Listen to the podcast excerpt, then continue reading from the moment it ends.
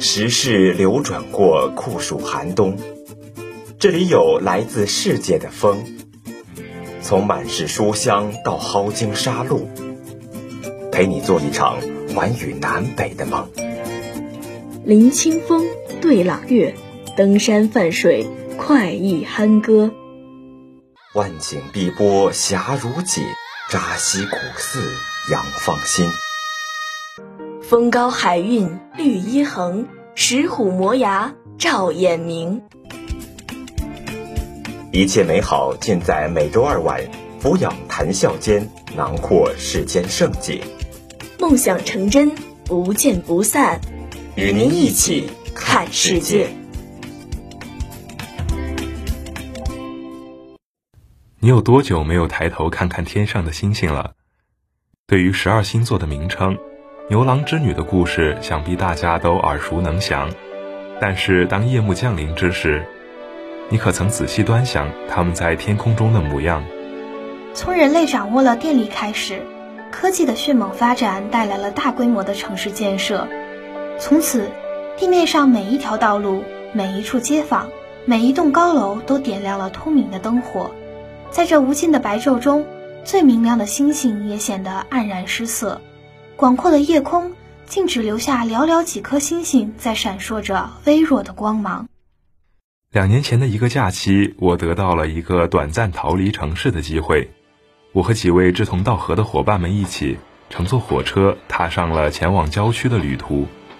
几个小时后，我们来到了普兰店的新台镇。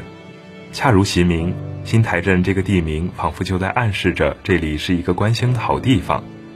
也就是在星台镇的这个晚上，我这个城市长大的孩子，看到了平生所见的最壮美的星空。无垠的天空像一张漆黑的幕布，上面点缀着无数宝石般的星星。镇头顶上，璀璨的秋季银河如同丝带横贯夜空。北边的低空横卧着一个巨大的汤勺。北斗七星，更多的是我还叫不出名字的星星，它们有的亮，有的暗，有的是鲜艳的橙红色，有的是冷艳的冰蓝色，它们密密麻麻地连成一片，错落地排布在我视线所及的每一块天空。在抬头凝视天空的每一个瞬间，时间似乎戛然而止，新奇、震撼、感动、孤独、喜悦、悲伤。每一种情绪都从心灵深处被激发出来，汇成一股洪流涌向胸膛。我激动得快要流下眼泪，脑海中已经没有形容词能匹配得上此刻眼前的壮美。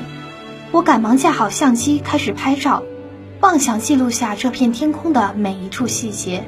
匆忙间，我瞥见一旁的小伙伴在激动地大叫，想来他也有着和我相同的感受。我跑过去和他聊天。一同分享着激动的心情，并不约而同地再次抬头，贪婪地扫视着这片从未见过的星空。几千年前，我们的祖先也曾生活在这一片星空下，他们敬畏地仰望着这浩瀚的星空，肆意地在头脑中将群星勾连，勾连成他们熟悉的图案，试图以此来解释神秘的宇宙。这些天穹上的图案，就是最早的星座。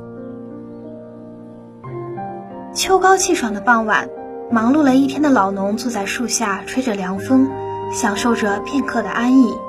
他看向了西边即将落下的大火星，随口哼唱出了“七月流火，九月授衣”的诗句。像大火这样明亮的星星，总能最先引起人们的注意。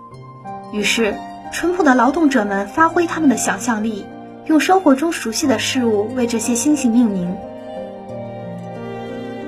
为南有鸡，北北有斗，六颗星组成了摇酒的斗状，便被命名为斗。在斗宿之南，四颗星形似簸箕，而被叫做鸡。在银河东南，牵牛星遥遥可见，银河以西的织女星明亮皎洁，于是有了“迢迢牵牛星，皎皎河汉女”的诗句。这些星星已然融入了民间百姓的日常生活中。更是融汇进了一篇篇诗歌，广为人们所传唱。在认识了一些比较明亮的星星后，古人开始观察一般的恒星。大约在西周时期，中国人便开始对全天的恒星进行系统的划分和命名。从事这项工作的是专业的星占家，他们不再依据象形的原则将恒星勾连成人们日常生活中熟悉的事物，而是直接从星占的角度出发，设立与命名星的恒星组合，称之为星官，并将这些星官归为三元二十八星宿。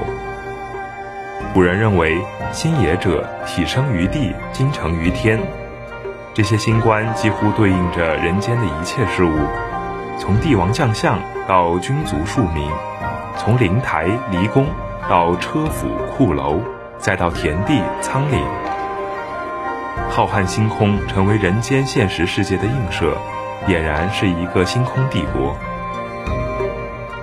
古人对天空有种莫名的崇拜。在古人看来，天掌管着人间，主宰着世间万物，天意不可违。因此，星占家们设立星官，就是要建立起世间万物和漫天星斗之间的联系。如果某个星官出现了异常，那么地上对应的人或物就要受到影响。就是这样，星占家们通过观测天象变化，判断吉凶祸福，为帝王做出政治决策提供参考。而在大陆另一边的美索不达米亚平原上，古巴比伦人望向这一片星空，产生了和中国古人相似的联想。他们把明亮的星星连接起来，想象成人和动物的形象。那时的古巴比伦人已经用楔形文字记录下了包括黄道十二星座在内的超过三十个星座。数百年后，希腊人在巴比伦人的基础上补充添加了新的星座。并给这些星座赋予了希腊神话中的形象和名称，星空成为了诸神的世界，充满了不食人间烟火的神仙与动物。到了公元二世纪，托勒密在他的天文学大成中记录了四十八个星座，一共包含一千零二十二颗恒星。这些星座得以沿用，成为了现代星座的基础。几千年来，大地上的人类文明经历过数不尽的更迭变化。夜幕中的繁星无声无息地日夜运转，周而复始，于纷繁杂乱中显示着寒来暑往的变迁。在今天，人们不再同大航海时期的船员们一样，需要通过观察星座来判断航向和时间，更不用参考星象的异动来决策重大的事件。但是，星座成为了人类文化的特殊载体，传承了下来。如今。不论是民间广为流传的星座特质、星座运势，还是天文学中的专业研究领域，星座仍是人们茶余饭后津津乐道的谈资。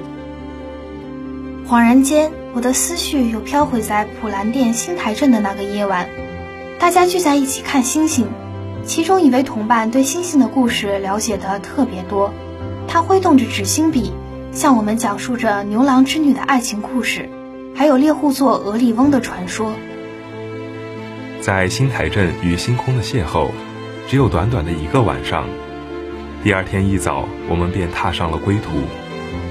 但这片星空却永远铭刻在我的脑海中。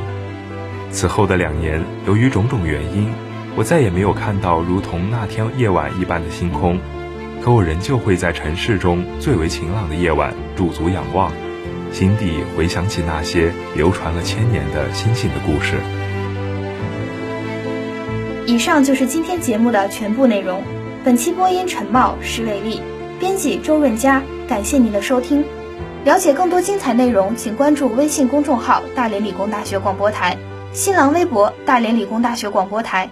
风雨无阻，沟通无限。这里是 FM 七十三点零，一期一会，我们下期再会。